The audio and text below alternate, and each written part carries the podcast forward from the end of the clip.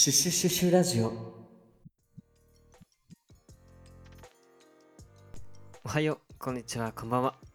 みそいち弁護士20のパパがお送りする日々のあれこれについて語るラジオです。今日はあのよく質問を受けるあのことについて、まあ、簡単にお話したいなと思います。あの文系でもやれますか？あやれますかってね。あの知財弁護士やれますか？知財弁護士できますか？みたいな質問を受けることがよくあるのであの、ここで、あの、なんていうか 株主総会じゃないけどね、あの、まとめてご回答しちゃいたいと思います。まあ、あの、ごめんなさい。これニーズあるかなと思って再生数狙ってるわけじゃないです。全然。はい。そういうんじゃありません。はい。で、まあ、僕、あの、少なくとも知財の弁護士をやっていて、あ、僕、純文系なんですよ。あの、全く理系の素養はなくて、あの、純文系としてやってるんですけども、あの、まあ、僕がやってるんでやれますみたいなあのだだしあのやれなきゃあの僕の選んだ道がおかしくなっちゃいますみたいなことは全然言いたくなくてなんかこう自己防衛的になっちゃうとね結果的に自分のためにもならないし僕がこのあの分野について可能性がないと思うんだとすればそれはあの僕としてなんとか決断をしなきゃいけない時だと思うのであのできる限り冷静にあの考えてみたいなと思います、まあ、ただ結論としてやはり今のあの弁護士の現状を見る限りは、まあ、できるっていう結論になると思うんですけど、まあ、その理由についてあの少し考えてみたいと思います。で、まあ、もう少なくともその、知財弁護士やれますかみたいな、あの、ざっくりした質問ってよくあるんですけど、仕事としてできるかって話なのか、あの売れっ子になれるかみたいな話なのか、まあ、よくわかんないものの、まあ、仕事としてはやっぱできるはずだし、売れっ子になるかならないかは、まあ、あの自分で考えてっていう感じなので、はい、あの、そんなあの前提で聞いてください。で、あの、確かにまず、あの、理系の弁護士っていうのは最近、あの、最近っていうのかな、まあ、増えていて、あの、おそらくロースクールで、あの、門戸が解放されたっていうところもあって、あの、理系が増えてるっていうところはあるんだと思います。あの、ロースクール、まあ、ロースクールね、今の、あの、今の評価としてはね、あの、最悪な評価をもらってるわけですけども、まあ、当初のあの目的としては、あの、いろんな分野の人を、あの、弁護士の道に、あの、まあ、放送の道ですね、弁護士だけじゃなくて裁判官とか検察官になるような道を用意しようと、まあ、司法試験の合格率が極めて低かったので、あのロースクールを卒業することで、あのある程度あの素養ができて、かつ、まあ、司法試験を通れば、まあ、少し、ね、難易度を下げた司法試験を通れば、あの実務家になれるような道を作ろうというのがあのロースクールの使命だったわけですけども、まあ、あのその中で、まあ、理系の人もロースクールに行って一から法律を勉強して実務家になろうと思ってくれた人が、ま、多かったんじゃないかなというふうに思っていますし、僕のあの同僚というか先輩にも割と理系の弁護士は多くて、あのロースクールをあの経由してきましたって人が多いので、まあ、そういうこともあったんじゃないかなと思います。であの理系の弁護士の良さっていう意味では当然ながらそのあの勉強してきたあの理系のあの専門の分野については強い知識があるものですしあの何よりですねあのお客さんにすごい響きやすいんですよねその営業的なあの意味で言っちゃうと、まあ、あの専門分野の弁護士いますからあの、ただの弁護士でありません。この分野、専門の弁護士ですなんて言うと、やっぱり響きがいいですし、あの、なんていうか、やっぱりこう、案件を受けるときって、ある程度いろんな事務所とこうね、なんていうか、あの、プロポーザルを出し合って、まあ、あの、どっちがいいかみたいな話になっちゃう時もあるんですけど、その中で、あ、こんな、あの、専門分野の弁護士がいるんだってなればね、響きが全く違うので、まあ、そのあたりって、あの、本当に正直言ってね、羨ましい。あのすごいわかりやすい、あの、有能さと、まあ、宣伝力っていうのがあって、もうね、あのね、羨ましい。あの、なんなら僕、あの、回り道して、あの、理系から戻ってくればよかったんじゃないかぐらいに思ってますし、今、あの、環境が許すんだったら、あの、なんなら大学に行ったり、大学院に行ったりして、あの、もう一度、あの、理系なんかをこうね、技術なんか学んで戻ってきたいと思ってるぐらいには、あの、わかりやすくてすごい、あの、いいなと思ってるんですけど、まあ、ただ、あの、それが必要かっていうと、まあ、少なくとも、こう、必ずしも必要ではないっていうところになるというところです。まあ、ただ、今の言った通り、その、あの、その人たちとの競争になるので、あの、それが簡単ではないってことも、もちろん、あの、踏まえておかなきゃいけないなと思っています。はい。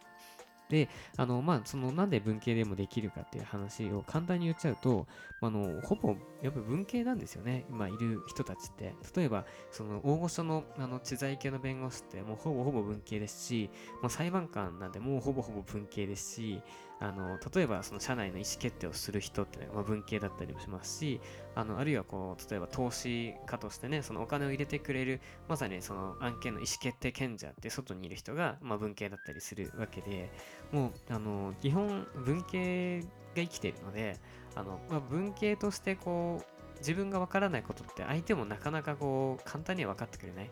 逆に言えばその理系理系だったらふんふんって話が進むところも、まあ、文系として文系の頭でこう解釈してあげて噛み砕いてあげてあのあのなんか提示してあげないとちょっと分かりが悪い部分もあるので、まあ、そこは文系の良さっていうのが一応あるというふうに言われてますしまあ確かにその辺はあるのかなというふうに思います。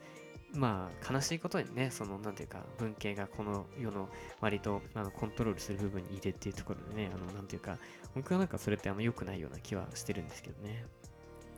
で、あとはまあ、あの、まあ、違う側面で言うと、その理系の人って、まあ、専門分野あるんだけど、まあ、それってそれぞれ一つだったり二つだったり、あの、そんなに多くあの分野をこうカバーしてる人っていないし、まあ、あとは理系って言ってもね、一口に言っても学生で、学部生で終わったりね、もちろん、あの、院に行ってたり、実務を経験してたりって、まあ、いろんなバリエーションがあるし、まあ、こういろんなことについて、あの、万能な理系ってなんか、そもそもなんか、なんか神話的というか、あの、神話ね、あの、マイスのね、あの、な感じがして、あのそもそもそんな万能な理系はいないんじゃないか。だからまあ全部のカバー、全部の分野をカバーしてる理系なんていなくて、まあ、そういう意味では、あのその専門じゃない分野って、ちょっとあの親和性の分かりやすさみたいなね、あのところがあっても、あの必ずしもあの僕らが勝負できない、その純文系が勝負できないようなレベルじゃないんじゃないかっても思います。まああの、あとはね、まあ、そもそもまあ文系理系かっていうね、あの区分けがなんかあの、ちょっと怪しげですよね、そもそも。別になんか日本ぐらいですよ、その文系理系っていうのを明確に分けてね、クラス分けまでして、学校も分けちゃう、学部も分けちゃうみたいなのって結構、まあ、珍しい方だと思いますし、まあ、それってなんか、え、人間2種類だっけ？みたいなね、あの根本的な疑問にもなるので、まあ、あんまりそれにこだわる必要ってやっぱなさそうじゃない。で、なんかこう、まあ、素直になんかそう思っちゃう気がしますね。まあ、あの、まあ、こんな風に言っていると、まあ、結局文系でもいいじゃないかって話ではあるんですけど、まあ、あの、ただ、あの、こういう質問をしてくる人に対して、あのね、もう言いたくなっちゃうのが、でも、後半はぼやきみたいになっちゃうんですけど、まあ、そう、あの、そんなこと聞いてどうするのっていうね、あの、話ではあるんですよね。あの、少なくとも、その、なんて言うんだろうな。何が聞きたいか、その質問だけでは、あの、全くわからない。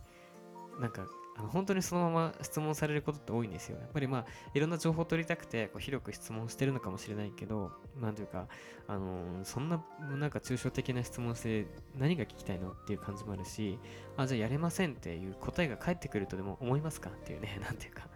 今まさに純文系の人間が知財弁護士ですってて目の前にいて、あの、やれるんですか？大丈夫ですか？って、あの、何を聞きたいんですか？あなたは。ってなんかね、そんな不安があって安心を得たくて聞いてるんですか？とかね、なんかよくわかんないなと思っちゃうんですよね。うん、なんていうか、あの聞いて意味ない質問って、あの、まあ、別にいいじゃないか、答えればっていう話だと思う人もいるかもしれないけど、やっぱり聞いて意味ない質問って、やぶへびにもなるし、まあ、聞かない方がいい時って結構あると思うんですよね。だから、あの、正直思います。あの、それ聞いて何聞きたいのっていうね、あの、むしろやりたいのやりたくないのっていう方が大事だし、あの自分でどう判断すればいいかって、まあ、今話した理由って文系でもやれる理由って別にあの実務やってみなきゃわかんないかってそんなことないしね。だって大御所にあの文系の理系あ文系の知財弁護士が多いなんてそんなん見ればわかる話で学生でも勉強すればわかる話なので。なんていうかあのうん何が言いたいんだろうやっぱりってなっちゃいますよね。完全にそれって自分で考えるのを放棄してきたのか、まあ、あるいはま質問する段にちょっとまあなんていうか奥手になってあの、控えめな質問しちゃったのかわかんないですけど、ま、少なくともいい印象ではないなって気はします。むしろやりたいんだったら、あの、やればいいと思うし、やれる方、法を模索すべきだと思うし、だし、あの、やれないって言われたら、あの、チャンスだと思うべきだと思うんですよね。あ、みんなはやれないと思っている。しかし私はやれると思っている。これはチャンスって思うべきだと思うし、なんていうか、ね、なんていうか、逆に理系ばっかりだって話になったら、じゃあ逆に理系じゃない僕は何かチャンスがあるんじゃないかってなんていうか逆張り思考っていうとすごい簡単に聞こえちゃいますけどいやそこにチャンスはあるはずでなんていうかなんだろうもっとそこを聞いてくるっていう方が僕は少なくともあの、まあ、特にこれ就活なんかを念頭に置いてるんであの言っちゃいますけどやっぱり印象がいいしなんていうか、あの、薄っぺらさは感じないですよね、少なくとも。と思うので、うん、なんていうか、あの、その質問、そう、あの、最終的にはね、ぼやきなんですけどね、あの、あの文系でもやれます。で、僕は少なくとも思っているし、あの、まあ、少なくとも学生時代そう判断したからやっているわけだし、今まさにやっているわけで、で、それ自体は、あの、いいかなとは思っていて、えー、ただ、その質問ってそう意味あるんだっけっていう、あの、思いを、あの、巡らせながら、あの、そういう今言ったような質問に、はい、今知った回答を言っているっていう感じではあります。ただ、あの、やっぱりさっき言った通り理系の弁護士理系での弁護士と、まあ、戦わなきゃいけないっていうところにはあの強いあの不安というかなんかそのなんていうかな自分の武器って何だろうっていう思いは不安というかあの工夫のしがいというか